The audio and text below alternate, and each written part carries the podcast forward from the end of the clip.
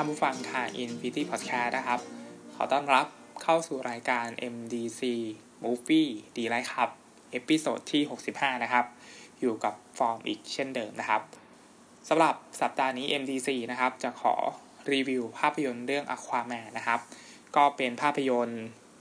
ซูเปอร์ฮีโร่ส่งท้ายปีนะครับของค่าย DC นะครับผู้กำกับก็คือ James Wan นะครับ ตัวอาควาแมนนะครับ เราได้เห็นตอนภาพยนตร์เรื่อง Justice League นะครับ แล้วเราก็รู้ว่า Justice League เนี่ยมันไม่ค่อยดีเท่าไหร่นะครับ ในในสายตาของคนทั่ว ๆ ไปนะครับแล้วก็ตัวอัลควาแมนนะครับ ตอนที่ปาปาปรากฏตัวที่ Justice League เนี่ย เราแค่ที่จะไม่รู้เบื้องลึกเบื้องหลังนะครับ หรือว่าที่มาที่ไปนะครับ ว่าตัวละครตัวเนี้ยได้พลังพิเศษมายังไงนะครับ แล้วก็พลังของเขาเนี่ย ใช้ทำอะไรได้บ้างนะครับ หรือว่าจุดเริ่มต้นนะครับต่ออัลควาแมนเนี่ยมาได้ยังไงนะครับทำให้เราก็ค่อนข้างคาดหวังนะครับ ว่าจะได้เห็นนะครับ หรือว่าจะได้ผูกพันกับตัวละครตัวนี้มากขึ้นนะครับ แล้วก็จะได้รับรู้ถึงที่มาที่ไปนะครับ ว่าอัลควาแมนเนี่ยมาได้ยังไงนะครับ คล้ายๆเหมือนภาพยนตร์ Wonder Woman นะครับ ก็ต่อ Wonder Woman เนี่ยก็ทำให้เรา รู้นะครับว่าตัวละครตัวนี้มันมีจุดเริ่มต้นมายังไง แล้วก็ทำให้เรารู้สึกอินตอนที่ดูจัสตินรีกนะครับ เพราะว่าเรารู้สึกผูกพันกับตัว Wonder Woman ก่อนหน้านั้นแล้วนะครับ แต่สำหรับตัวอัลควาแมนเนี่ยเราไม่ได้ผูกพันตอนที่ดูจัสตินรีกนะครับ แต่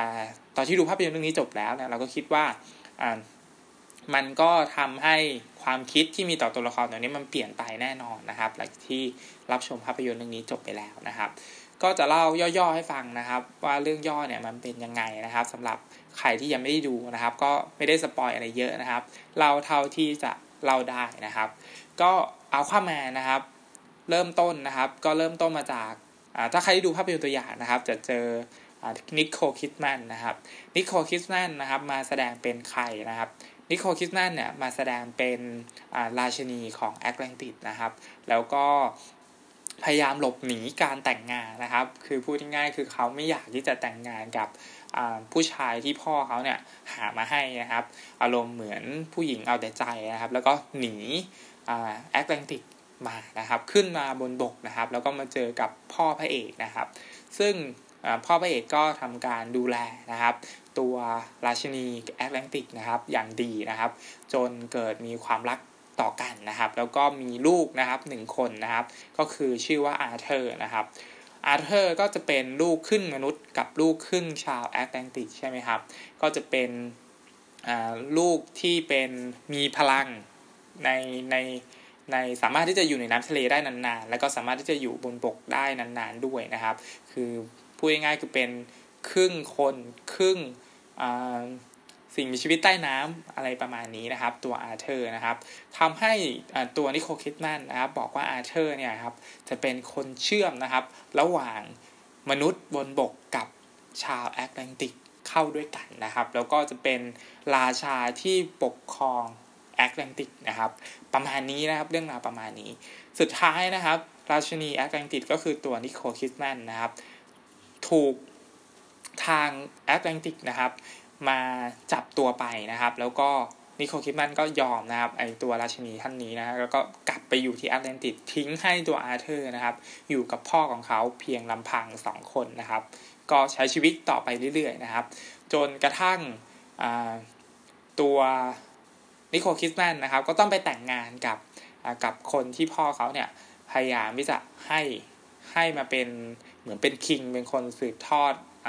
แอตแลนติสต่อไปอะไรประมาณนี้นะครับ แล้วก็มีลูกชายหนึ่งคนนะครับ ลูกชายคนนี้ก็มีศักดิ์เป็นน้องของตัวอาร์เธอร์นั่นเองนะครับ แล้วก็ขึ้นปกครองแอตแลนติสนะครับ ทีนี้ด้วยความที่ตัวอาร์เธอร์เนี่ยไม่เคยไปแอตแลนติกเลยนะครับ แล้วก็ทำหน้าที่แค่คอยพิทักษ์นะครับ น่านน้ำทะเลนะครับ แล้วก็เป็นอะควาแมนปกตินะครับ หรือว่าเป็นฟิชแมนนะครับที่ที่ในตัวภาพยนตร์ตัวประกอบมันเรียกตัวอาเธอร์นะครับ ประมาณนี้ก็คอยปราบปรามผู้ผู้ร้ายนะครับที่ลักลอบเรือดำน้ำนะครับลักลอบขีปนาวุธที่เอาไว้ยิงกันในในท้องทะเลอะไรประมาณนี้นะครับ ก็ถือเป็นฮีโร่นะครับคอยช่วย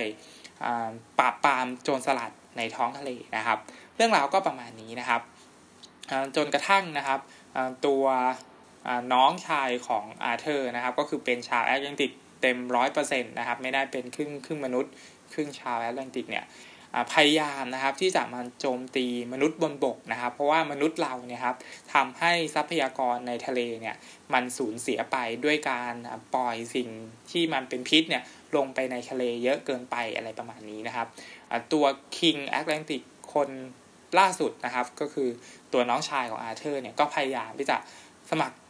พักพวกนะครับ ในแต่ละอาณาจักรต่างๆ ใต้ท้องทะเลนะครับ เพื่อจะมาบุกโจมตีนะครับ มนุษย์โลกนะครับทำให้ตัวอาเธอร์นะครับ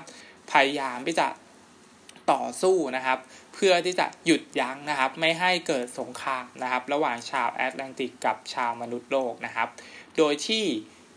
การที่จะทำให้ชาวแอตแลนติสนะครับ ยอมรับตัวอาเธอร์เนี่ยตัวอาเธอร์หรือว่าตัวอัลควาแมนเนี่ยจะต้องไปตามหาตรีศูลนะครับ ซึ่งเป็นตีศูนย์ที่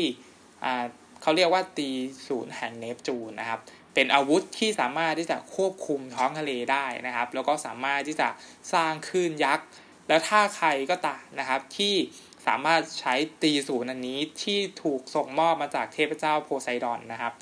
ก็จะสามารถ เป็นคิงของแอตแลนติกได้อย่างแท้จริงนะครับ อะไรประมาณนี้นะครับ เรื่องราวมันก็มีการประจนภัยนู่นนี่นั่นนะครับ แล้วก็มีตัวเมร่านะครับที่น่ารักมากๆเลยนะครับ เป็นอ่าอ่าเป็นตัวละครที่เป็นผมสีแดงๆนะครับ ก็เป็นอะไรที่ทำให้เราเพลิดเพลินนะครับ ตอนที่ดูภาพยนตร์เรื่องอัลควาแมนนะครับ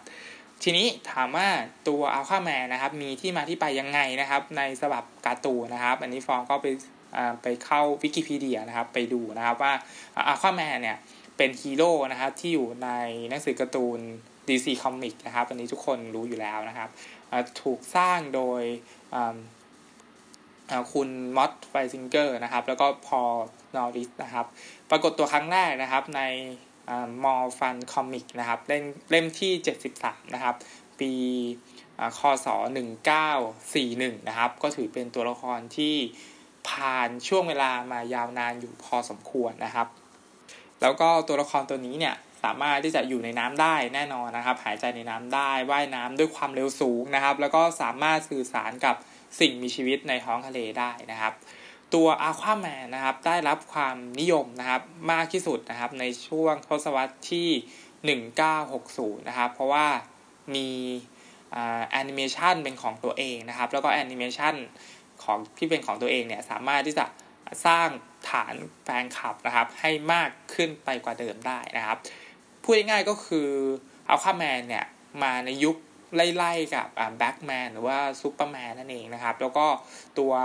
Aquaman Batman Superman นะครับ หรือว่า Green Lantern นะครับ ก็เป็นสมาชิกที่ร่วมกันก่อตั้ง Justice League นะครับ แล้วก็อยู่ในฐานะนะครับ ราชาแห่งแอตแลนติกนั่นเองนะครับสำหรับตัวอัลควาแมนนะครับ ก็เรื่องราวที่มาที่ไปก็ประมาณนี้นะครับสำหรับอัลควาแมนทีนี้มาถามว่าภาพยนตร์เรื่องนี้นะครับ เรารู้สึกยังไงนะครับ ก็จำกัดความง่ายๆนะครับ เราคิดว่าเป็นภาพยนตร์ที่บันเทิงมากๆ แล้วก็มี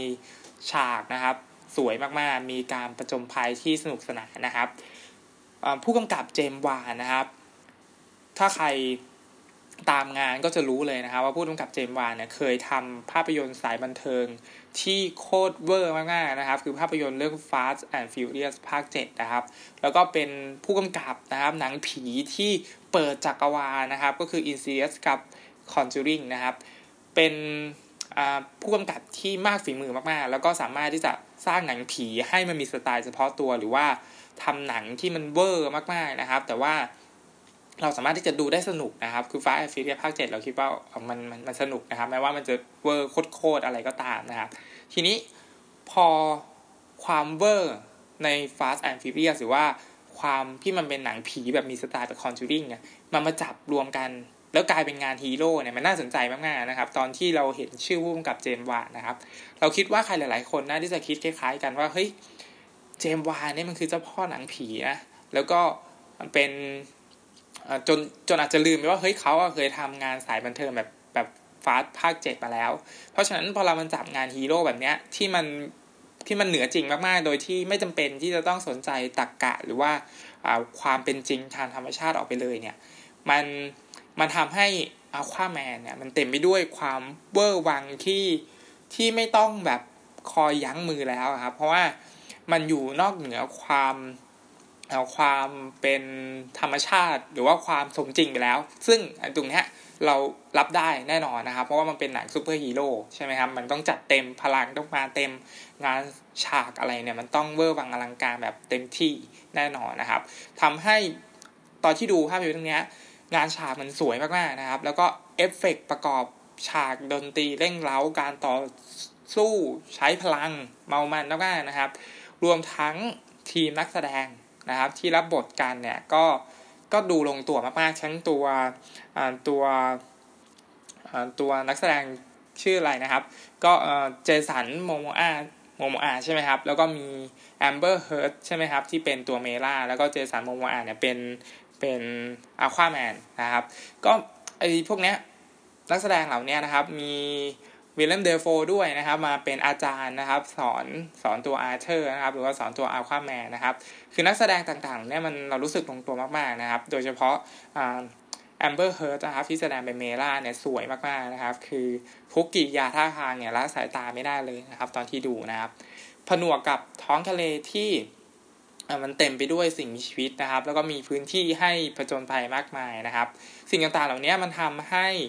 ตัวเจมวานเนี่ยสามารถที่จะหยิบ นะครับมามาใช้เป็นวัตถุดิบนะครับ แล้วก็สร้างสารรค์หรือว่าครีเอทงานออกให้มันออกมาแบบเวอร์วังเนี่ยได้อย่างสนุกมือมากๆนะครับ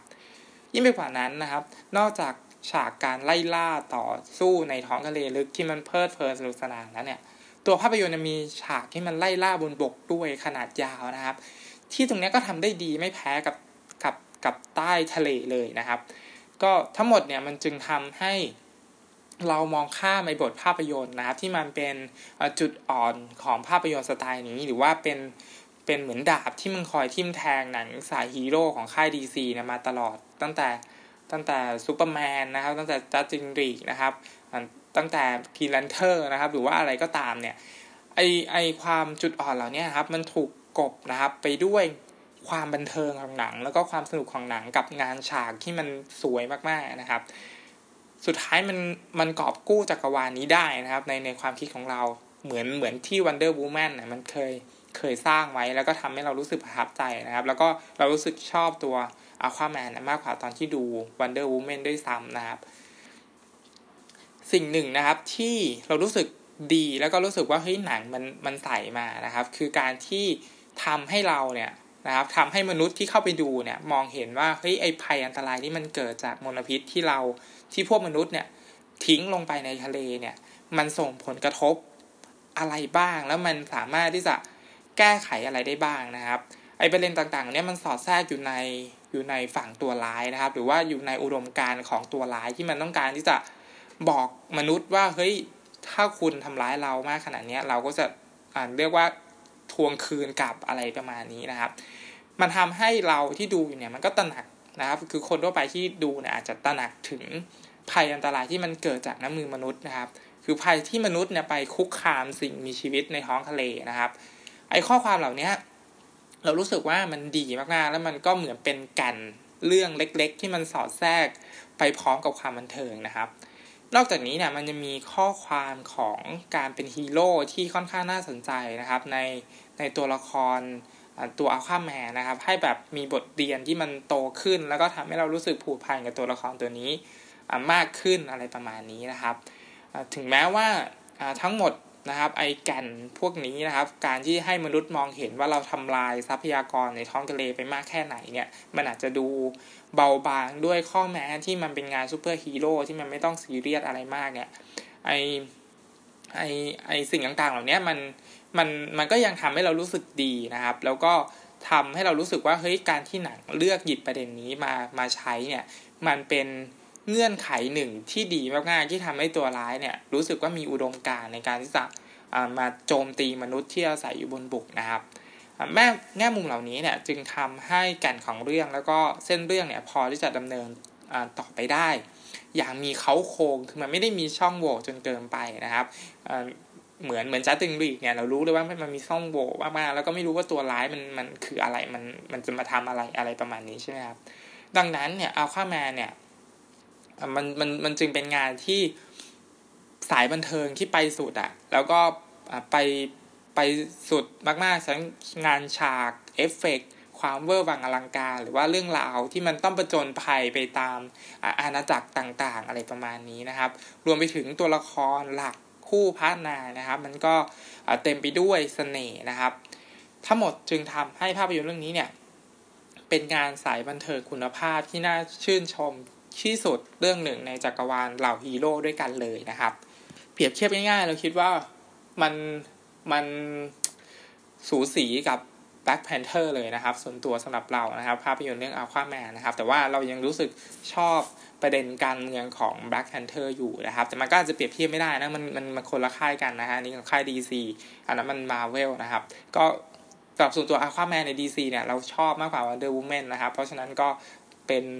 เป็นฮีโร่ที่เราชอบที่สุดแล้วนะครับสำหรับณเวลานี้ที่ได้ดูนะครับของค่ายนี้ก็ก็ก็ดูมาทุกเรื่องนะครับของ DC นะครับ แล้วก็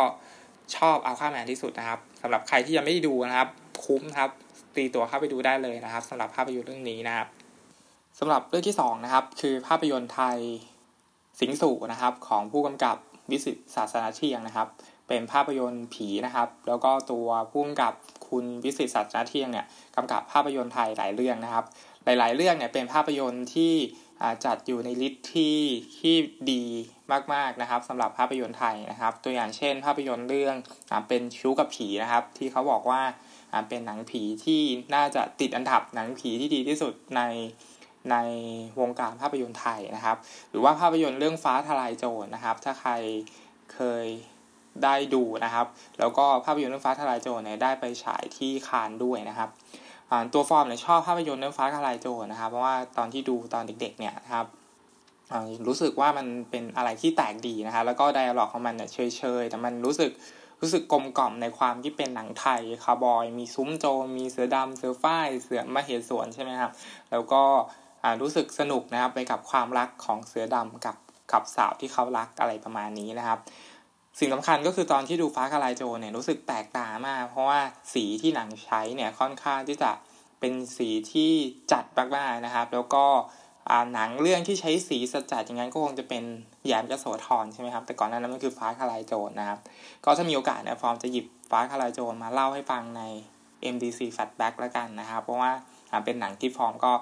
ชอบมากๆที่สุดนะครับ ของผู้กำกับท่านนี้นะครับ ไม่ใช่ภาพยนตร์เรื่องเป็นชู้กับผีนะครับ คือตอนที่ดูเป็นชู้กับผีเนี่ย ก็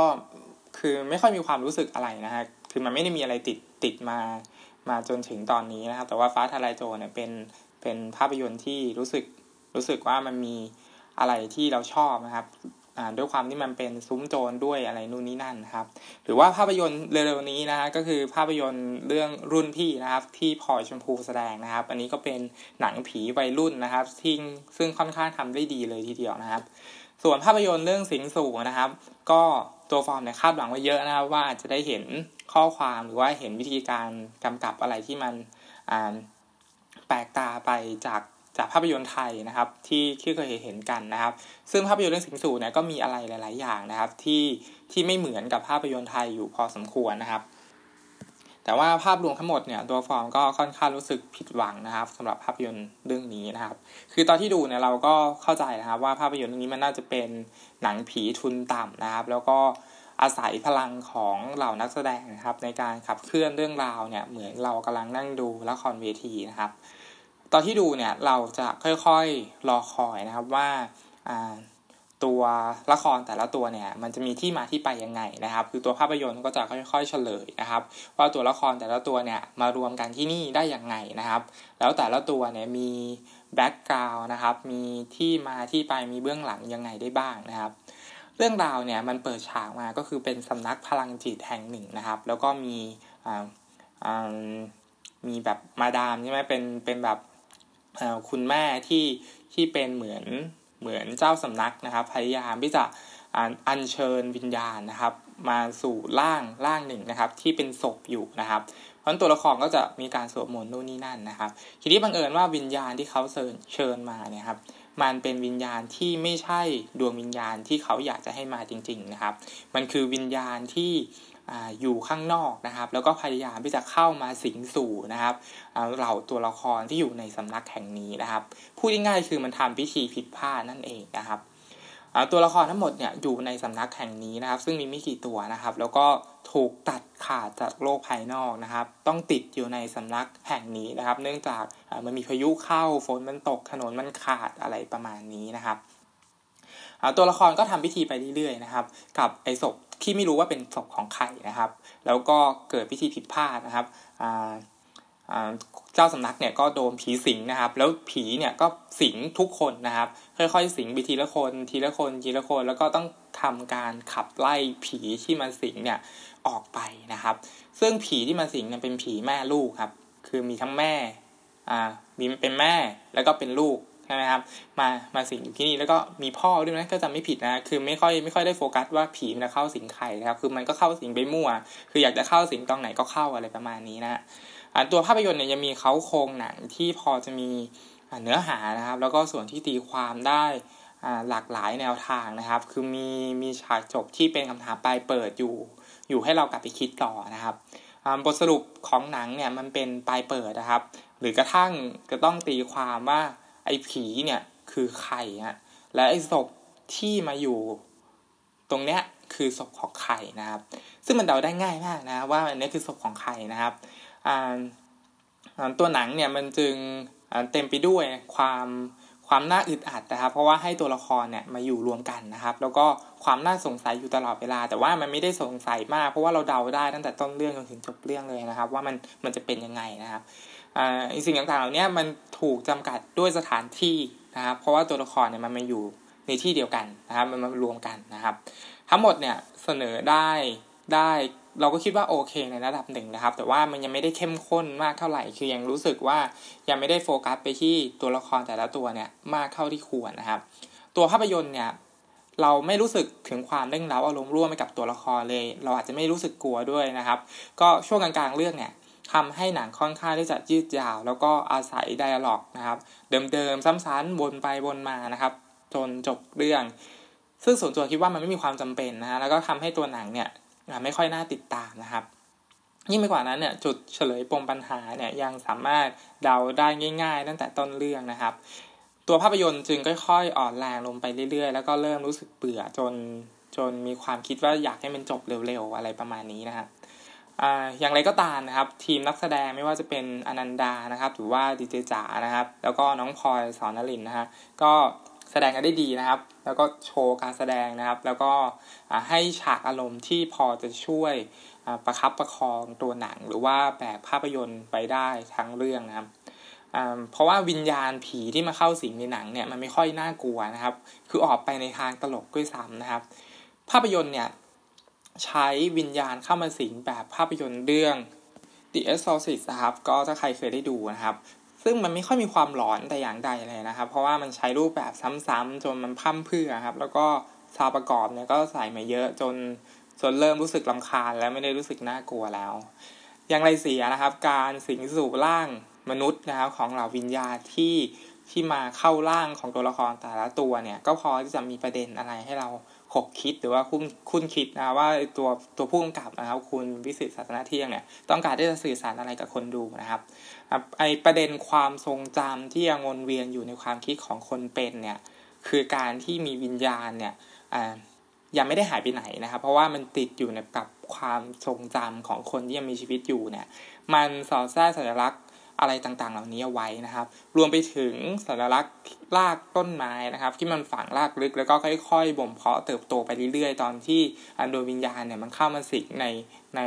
ในร่างกายมนุษย์นะครับ แง่มุมหนึ่งหนังเนี่ยชวนให้ตีความถึงระบบสังคมที่มันอ่ามันไม่ได้หลุดพ้นจากอำนาจมืดนะครับ ก็คืออาจจะเป็นอำนาจเผด็จการอะไรบางอย่างที่เรามองไม่เห็นเนี่ยที่มันคอยกืนกิน หรือว่าเข้าสิงสังคมนี้จนมันถอนตัวไม่ขึ้นนะท้ายสุดสิงสู่เนี่ยก็เป็นงานผีที่น่าจะทุนทุนต่ำนะครับ แล้วก็มีบทภาพยนตร์ที่ที่น้อยนะเราคิดว่าเราเราพยายามไม่จะขยายบทภาพยนตร์ที่มันมีน้อยเนี่ย ให้เรื่องราวมันมันยืดยาวออกไปนะครับ ซึ่งจุดนี้มันก็ทำให้เรารู้สึกน่าเบื่อนะครับ ตัวผีเนี่ยไม่ได้มีความน่ากลัวนะครับ แล้วก็ชวนตลก แบบไม่ไม่ได้ตั้งใจให้ตลกนะครับอันซาประกอบก็เยอะนะฮะไดอะล็อกก็เฉยเฉยถูกใช้ซ้ำๆวนๆไปวนมานะครับ รวมไปถึงการย้อนอดีตที่ตรงไปตรงมาแล้วก็ปมของหนังที่เดาทางได้ง่ายนะทำให้จุดพีคหรือว่าจุดเฉลยของหนังเนี่ยมันไม่ได้มีพลังเข้าที่ควรนะครับ แต่ถึงกระนั้นนะตัวภาพยนตร์ก็ไม่ได้เข้าขั้นแย่จนเกินไปนะครับ คือยังมีข้อความให้เราได้ตีความอย่างที่บอกไปนะครับ มีนักแสดงที่เล่นกันได้ดีนะครับ รับรับส่งบทกันได้ดี แล้วก็มีงานตัดต่อภาพมีมุมกล้องที่ที่ยังโอเคอยู่นะครับถามว่าเราก็คาดหวังอย่างที่บอกไปนะครับ แล้วก็รู้สึกผิดหวังกับผลงาน เรื่องนี้นะครับของผู้กำกับพิสุทธิ์ศาสนาเที่ยงนะครับ เพราะว่าเคยมีงานดีๆ หลายเรื่องนะครับก่อนหน้านี้อยู่พอสมควรเลยทีเดียวนะครับสำหรับ MDC นะครับ Movie d e l i g h t Club episode ที่ 65 ก็ต้องขอจบไว้เพียงเท่านี้นะครับ สัปดาห์นี้ก็รีวิว 2 เรื่องนะครับ ภาพยนตร์เรื่อง Aquaman นะครับ แล้วก็ภาพยนตร์ไทยเรื่องสิงสู่นะครับสำหรับวันนี้นะครับ ผมฟอร์มต้องขอลาไปก่อนนะครับ ขอให้รับชมภาพยนตร์อย่างมีความสุขนะครับ สวัสดีครับ